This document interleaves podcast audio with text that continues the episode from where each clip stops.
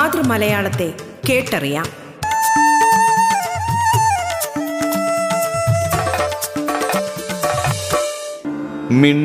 മിണ്ടിത്തുടങ്ങാൻ ശ്രമിക്കുന്ന പിഞ്ചിളം ചുണ്ടിന്മേൽ അമ്മിഞ്ഞ പാലോടൊപ്പം അമ്മയെന്നുള്ള രണ്ടക്ഷരമല്ലയോ? സമ്മേളിച്ചിടുന്നതൊന്നാമതായി. മലയാളത്തിലേക്ക് സ്വാഗതം. മലയാള ഭാഷയെ ആഴത്തിലറിയാനുള്ള അവസരമൊരുക്കുകയാണ് റേഡിയോ കേരള മലയാളം എന്ന ഈ പരിപാടി. മലയാളത്തിന്റെ ഇന്നത്തെ അധ്യായത്തിൽ അതിഥിയായി എത്തിയിരിക്കുന്നത് പ്രശസ്ത കവയിത്രി ആര്യ ഗോപിയാണ്.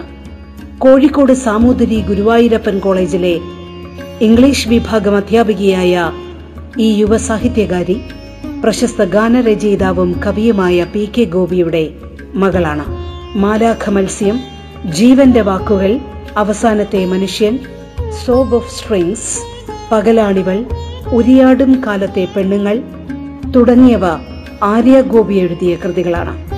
കേരള സാഹിത്യ അക്കാദമി കനകശ്രീ അവാർഡ് കേരള സർക്കാർ യുവ പ്രതിഭാ പുരസ്കാരം കേരള സ്റ്റേറ്റ് യുവജന commission award O N V അന്തർദേശീയ യുവകവി പുരസ്കാരം Vyloppilly award N N Kakkad award V T Kumaran master award തുടങ്ങി നിരവധി സാഹിത്യ പുരസ്കാരങ്ങൾ നേടിയിട്ടുണ്ട്.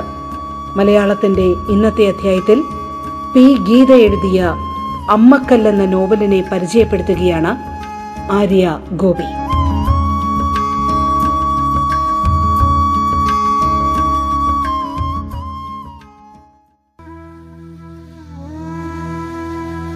റേഡിയോ കേരളയിലെ എല്ലാ മലയാളം പ്രേക്ഷകർക്കും വിനീതമായ നമസ്കാരം. ഇന്ന് ഈ പരിപാടിയിൽ ഞാൻ അവതരിപ്പിക്കുന്നത് ഞാൻ പരിചയപ്പെടുത്തുന്നത് ഡോക്ടർ പി ഗീത ടീച്ചറുടെ അമ്മക്കല്ല് എന്ന് പറയുന്ന സ്ത്രീപക്ഷ നോവലാണ്. ആ നോവലിന്റെ ഒരു സ്വതന്ത്ര വായനയാണ് ഈ പരിപാടിയിലൂടെ ഉദ്ദേശിക്കുന്നത്.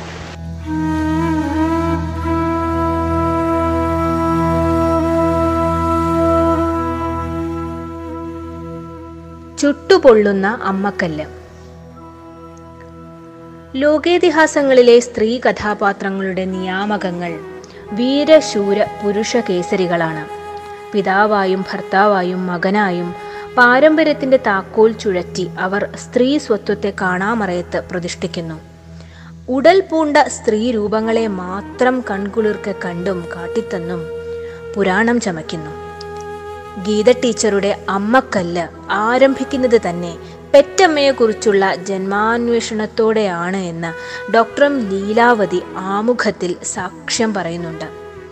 പ്രകൃതിയായി മണ്ണും കല്ലുമായി കാറ്റായി കടലലയായി മഴയായി അമ്മയെ നെഞ്ചോട് ചേർക്കുന്നുണ്ട് ശ്രീമതി ഗീതയുടെ ഗാന്ധാരി. അമ്മക്കൽ വിഗ്രഹം ശിവലിംഗമെന്ന് വാഴ്ത്തി പ്രതിഷ്ഠിക്കുകയാണ് രാജപുരോഹിതർ. മാതൃസ്നേഹം ശിവഭക്തി എന്ന് വ്യാഖ്യാനിക്കാനേ രാജഭരണകർത്താക്കൾക്ക് അന്ന് കെൽപ്പുണ്ടായിരുന്നുള്ളൂ എന്ന് കരുതാം. വേദ ജീവിത ദർശനം കടം കൊണ്ടാണ് വ്യാസമഹാഭാരതം രചിക്കപ്പെട്ടത്. സർവകാലത്തും പ്രസക്തിയുള്ള മഹേതിഹാസത്തിന്റെ ഗണിത വിദ്യകളുടെ നെല്ലിപ്പലക വേദസാരാംശങ്ങളാണ്. ചേതിരാജ്യത്തിന്റെ രാജാവായ ഉപരിചര വസുവിന് വേദവ്യാസന്റെ അമ്മയായ സത്യവതി മകളായി പിറന്ന കഥ. ആ കഥ തന്നെ സാമാന്യ സദാചാര വിരുദ്ധ ശീലായി കപട വ്യാഖ്യാനം ചെയ്യാവുന്നതേയുള്ളൂ. മാന്ത്രിക യാഥാർത്ഥ്യത്തിന്റെ മിത്തുകൾ തുന്നിച്ചേർത്ത് പരന്ത് കൊത്തിപ്പറന്ന ഇലക്കുമ്പിൽ കുത്തിയ രേതസിന്റെ കഥ നമ്മൾ അസാധാരണത്വം ഒന്നുമില്ലാത്ത വിധം മനസ്സിലാക്കുന്നു ആസ്വദിക്കുന്നു. മത്സ്യമായി മാറിയ അദ്രിക എന്ന അപ്സരസ് യമുനാ നദിയിൽ വീണ ആ ഇലക്കുമ്പിൽ ഭക്ഷിച്ചു. മത്സ്യത്തിനെ പിടിച്ച മുക്കുവൻ അതിന്റെ വയർ പിളർന്നപ്പോൾ ആണും പെണ്ണുമായി രണ്ടുപേരെ കണ്ട് അമ്പരന്നു. രാജാവിന് അവരെ കാഴ്ച നൽകി. വ്യാസമാതാവ് സത്യവതിയുടെ പിറവി. യഥാർത്ഥ സംഭവങ്ങളുടെ യഥാതഥമായ ആഖ്യാനമേ അല്ല അതോർക്കാതെ നാം എത്ര നാളായി മഹാഭാരതം വായിക്കുന്നു പഠിക്കുന്നു അറിയുന്നു? മനുഷ്യഭാവനയ്ക്ക് അതിരുകളില്ലാത്തതിനാൽ സങ്കല്പലോകം തീർത്ത് നാം വായനയിൽ മുഴുകുന്നു. എന്നാൽ കടത്തുകടക്കാനെത്തിയ താപസനായ പരാശരനിൽ നിന്ന് ദാശരാജാവ് എടുത്തു വളർത്തിയ സത്യവതി അനുരക്തയാകുന്നു.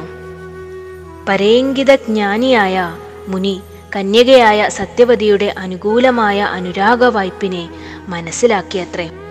പുഴയുടെ മധ്യത്തിൽ തോണിയിൽ വെച്ച് നടന്ന സംഗമ കർമ്മത്തിന്റെ പ്രേരണ ഉദ്ഭവിച്ചത് പരാശരനല്ല സത്യവതിയിലാണെന്ന തരത്തിലുള്ള വായന തന്നെ സ്ത്രീവിരുദ്ധമാണ്.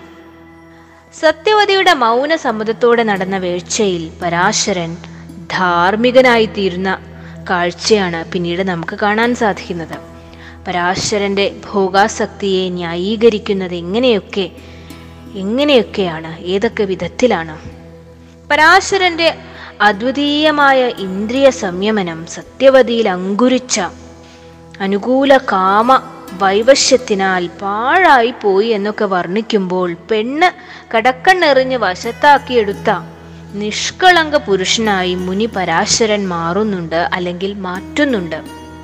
വായനയും മറുവായനയും പുനർവായനയും ഇതൊക്കെ തന്നെയാണ് കലാകാലമായി. സ്ത്രീ കഥാപാത്രങ്ങളോട് ചെയ്തുകൊണ്ടിരിക്കുന്നത്. അത് ഇതിഹാസത്തിലേതായാലും നാടൻ ശീലുകളിലേതായാലും. ഇങ്ങനെ ഒരുപാട് സ്ത്രീ കഥാപാത്രങ്ങളുടെ പലതരത്തിലുള്ള അവതരണം ദൂരക്കാഴ്ചയിൽ ബൃഹത്തായി തോന്നുമെങ്കിലും സൂക്ഷ്മ പരിശോധനയിൽ അടുത്ത് വായിക്കുമ്പോൾ വിശദമായ അന്വേഷണത്തിൽ അപൂർണമായി കാണപ്പെടും. അവിടുന്നാണ് ഗാന്ധാരി എന്ന രാജമാതാവിന്റെ മനോവിചാരങ്ങൾ ഗീത ടീച്ചർ കണ്ടെടുക്കുന്നത്. അതിനൊരു രൂപം നൽകാനായിട്ട് ശ്രമിക്കുന്നത് പൂർണമാക്കാനായിട്ട് ശ്രമിക്കുന്നത്. ക്ഷയരോഗം വന്ന് മരണപ്പെട്ട വിചിത്രവീരന്റെ ഭാര്യമാരായ അംബിക അംബാലികമാരിൽ സന്താനങ്ങളെ ഉൽപ്പാദിപ്പിക്കാനായി ഭീഷ്മർ എത്തണമെന്ന് അമ്മ സത്യവതി ആഗ്രഹിച്ചു. എന്നാൽ ബ്രഹ്മചാരിയായിരിക്കുമെന്ന ഭീഷ്മ പ്രതിജ്ഞ അതിന് തടസ്സമായി. കൃഷ്ണദേവായനായ വ്യാസൻ ആ കർമ്മത്തിനായി എത്തുന്നു. എന്നാൽ അനിഷ്ടത്തോടെ സംഗമത്തിൽ ഏർപ്പെട്ടതിനാൽ അന്ധനായ ഒരു പുത്രൻ അംബികയ്ക്കും പാണ്ടുള്ള ഒരുവൻ അംബാലികയ്ക്കും പിറക്കുന്നു. അമ്മമാരുടെ സത്പ്രവൃത്തി സത്പ്രവൃത്തിയില്ലായ്മയുടെ ഫലം. ആ പഴിയും സ്ത്രീക്കെന്ന നിലയിലാണ് വ്യാഖ്യാനം. രാജ്യപാരമ്പര്യം നിലനിർത്താനായി ഇഷ്ടമില്ലാത്ത പുരുഷനുമായി ശയിക്കാൻ സ്ത്രീയെ മണിയറയിലേക്ക് പറഞ്ഞുവിടുന്ന പുരുഷ കേന്ദ്രീകൃത വ്യാഖ്യാനങ്ങൾക്ക് അവസാനമേ ഇല്ലല്ലോ എന്നാണ് ഇതൊക്കെ വായിക്കുമ്പോൾ തോന്നുന്നത്. ശന്തനുകുലം മുതിർന്നു വളർന്നു പടർന്നു. അംബികയുടെ പുത്രൻ ധൃതരാഷ്ട്രർ ഗാന്ധാരിയെയും അംബാലികയുടെ പുത്രൻ കുന്തിയെയും പണീഗ്രഹം ചെയ്തു. കുന്തിയെ കൂടാതെ പാണ്ഡു മാദ്രിയെയും വിവാഹം ചെയ്തു. ഇണചേരുന്ന മാനുകളെ വേട്ടയാടി വധിച്ച പാണ്ഡുവിനെ മാനിന്റെ രൂപം ധരിച്ചു നിന്ന കിന്തമൻ എന്ന മുനിപുത്രൻ ശപിക്കുന്നുണ്ട്. അങ്ങനെ കുന്തിക്ക് ധർമാനുഷ്ഠാനത്തിന്റെ പേരിൽ ആചാരത്തിന്റെ നേരിൽ പരപുരുഷ സംസർഗത്തിൽ ഭർത്താവിൽ നിന്നല്ലാതെ വരത്തിന്റെ ബലത്താൽ കുഞ്ഞുങ്ങളുണ്ടാകുന്നു. വികാരവേലിയേറ്റത്താൽ ഒരിക്കൽ മാതൃയെ പ്രാപിച്ച പാണ്ഡു മരിക്കുന്നു.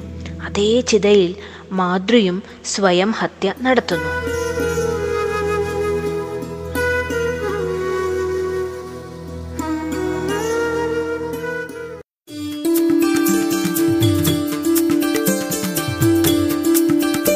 നിങ്ങൾ കേൾക്കുന്നത് മലയാളം. പി ഗീത എഴുതിയ അമ്മക്കല്ല് എന്ന നോവലിനെ പ്രശസ്ത കവി ആര്യ ഗോപി പരിചയപ്പെടുത്തുന്നു. മലയാളം ഇടവേളയ്ക്ക് ശേഷം തുടരും.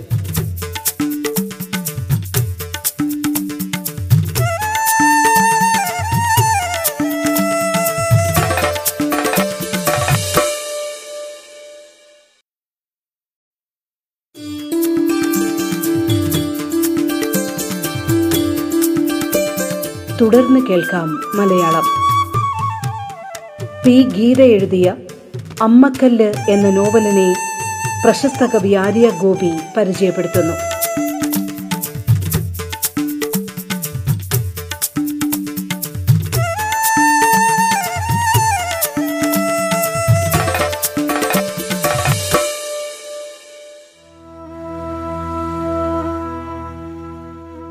പാണ്ഡവും മാതൃയും മരണപ്പെട്ട ശേഷം പുത്രദുഃഖത്താൽ അമ്പാലിക തളർന്നു.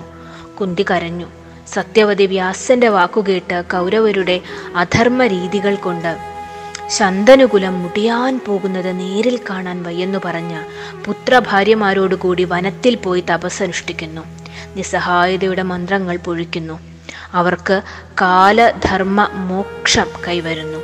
ഇതിഹാസ നിലത്തിന് അടിത്തറയിടാനായുള്ള കഥാപ്രപഞ്ചത്തിന്റെ ആദ്യ പടികളിൽ ധാരാളം ധാരാളം സ്ത്രീ കഥാപാത്രങ്ങളുണ്ട് ഒറ്റയ്ക്കും കൂട്ടായും അവർ ഇതിഹാസത്തിന്റെ ആ ഒരു പശ്ചാത്തലത്തിലേക്ക് കടന്നു വരുന്നുണ്ട്. എന്നാൽ അവരിൽ പലരും ശക്തിയില്ലാത്തവരായിരുന്നു നിസ്സഹായരായിരുന്നു. മറ്റു പുരുഷ കഥാപാത്രങ്ങൾക്ക് അല്ലെങ്കിൽ പുരുഷ പുരുഷ കേന്ദ്രീകൃതമായ കാഴ്ചകൾക്ക് നിന്നുകൊടുക്കാൻ വിധിക്കപ്പെട്ടവരായിരുന്നു. ധർമ്മപരിപാലനത്തിനായി സ്വന്തം സ്വാതന്ത്ര്യവും ഇഷ്ടങ്ങളുമാണ് അവർ ബലി കൊടുത്തത് ഗാന്ധാരിയുടെ കാഴ്ച കറുത്ത തുണി കൊണ്ട് എന്നേക്കുമായി മൂടിവെപ്പിച്ചത് ഈ സ്വാ ഈ സ്വാതന്ത്ര്യമില്ലായ്മയുടെ ഭാഗമായിട്ടാണ്. വ്യാസൻ ഭീഷ്മർ വിതുരർ ധൃതരാഷ്ട്രർ പാണ്ഡു ദ്രോണർ കൃപൻ സഞ്ജയൻ. അങ്ങനെ വീരന്മാരുടെ നിഴലിൽ രാജ്യതന്ത്രങ്ങളുടെ ഏഴയലത്ത് പോലും എത്താത്ത എത്ര നാരിമാർ നമ്മുടെ ഇതിഹാസങ്ങളിലുണ്ട്. ഹെൻറി ജെയിംസ് പറഞ്ഞതുപോലെ ജീവസാഹിത്യം ഉണ്ടാകണമെങ്കിൽ ചരിത്രേതിഹാസങ്ങൾ ഉണ്ടായിരിക്കണമെന്നത് എത്ര സത്യമാണ്. അനുവാദത്തിന്റെ ചൂടുള്ള ലാവയിൽ കുരുത്ത പെൺവിത്തുകൾ പുതിയ കാലത്ത് അമ്മക്കല്ലിലൂടെ മുള പൊട്ടാതെ തരമില്ലല്ലോ. ഇതിഹാസങ്ങളിലെ മനുഷ്യ കഥാപാത്രത്തിന്റെ മനോനിനകൾ എല്ലാ കാലത്തേക്കുമുള്ള നവനിർമ്മിതിയാക്കി പുരാനിർമ്മിതികളെ പൊളിച്ചെഴുതുന്നുണ്ട്.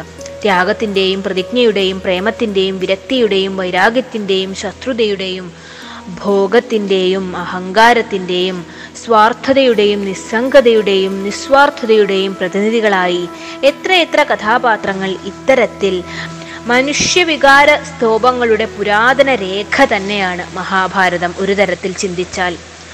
അതിൽ നിന്നാണ് ഗീത ടീച്ചർ ഗാന്ധാരിയുടെ അമ്മക്കല്ലിന്റെ തിളക്കം കാട്ടിത്തരുന്നത്. എം ഡി രണ്ടാം ഊഴത്തിൽ ഭീമനെ അവതരിപ്പിക്കുന്നത് പോലെ ഇനി ഞാൻ ഉറങ്ങട്ടെ എന്ന കൃതിയിൽ കർണനെ വാർത്തെടുത്തതുപോലെ ദ്രൗപദിയെ പുതിയ രാഷ്ട്രീയ മാനത്തിൽ മഹാശ്വേതാദേവി ആവിഷ്കരിച്ചതുപോലെ ശിവാജി സാവന്ത് കർണനെ കരളുറപ്പുള്ള യോദ്ധാവായി ചിത്രീകരിച്ചിരിക്കുന്നത് പോലെ ലങ്കാലക്ഷ്മി സാകേതം കാഞ്ചന സീത തുടങ്ങി രാമായണവും മഹാഭാരതവും എന്നും എഴുത്തുകാർക്ക് നവസർഗ സൃഷ്ടിയുടെ പുനരാവിഷ്കാരങ്ങൾ സാധ്യമാക്കിയ വിളനിലങ്ങളായിരുന്നു. മാനവീകരിക്കപ്പെട്ട വർത്തമാനകാല സമസ്യകളെ കൂട്ടിച്ചേർത്ത് വായിച്ചാൽ അമ്മക്കല്ലിൽ ഗീത ടീച്ചർ കാലത്തിന്റെ ഘടികാരങ്ങളെ മുന്നോട്ടും പിന്നോട്ടും തിരിക്കുന്നത് അറിയാനാകും.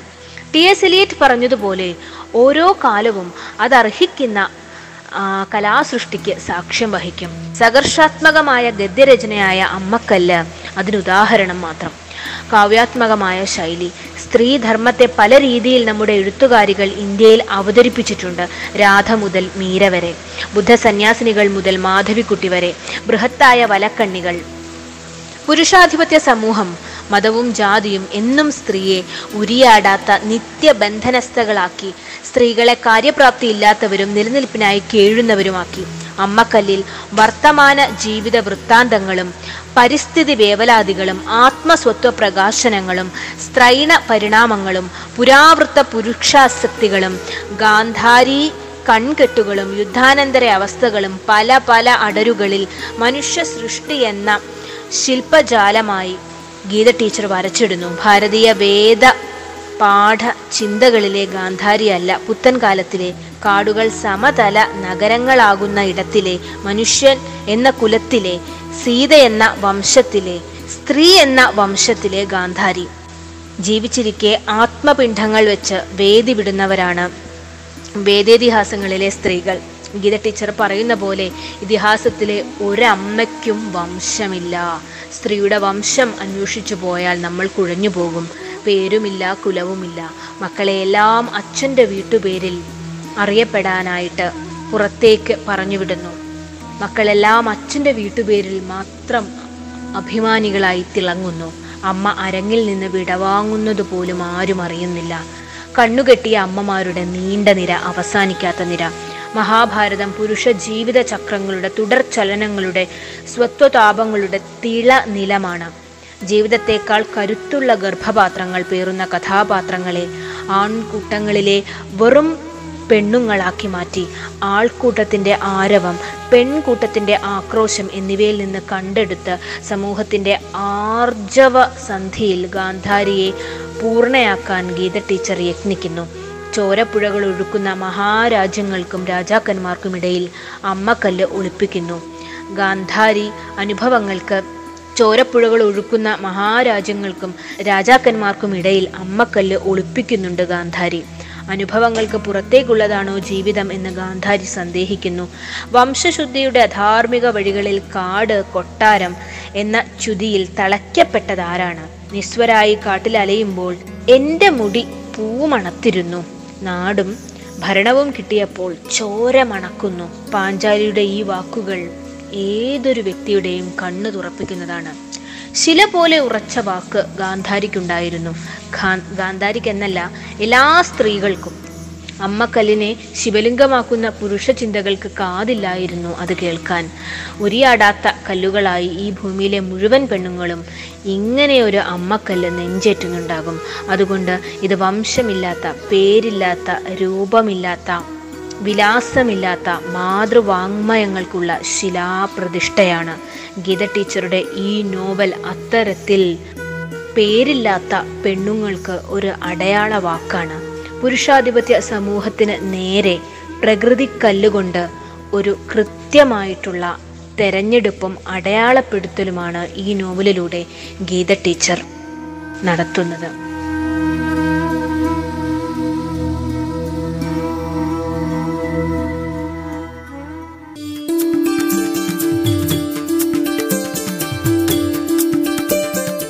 ഈ ഗീത എഴുതിയ അമ്മക്കല്ല് എന്ന നോവലിനെ പ്രശസ്ത കവി ആര്യ ഗോപി പരിചയപ്പെടുത്തിയ മലയാളത്തിന്റെ ഇന്നത്തെ അധ്യായം ഇവിടെ പൂർണമാകുന്നു.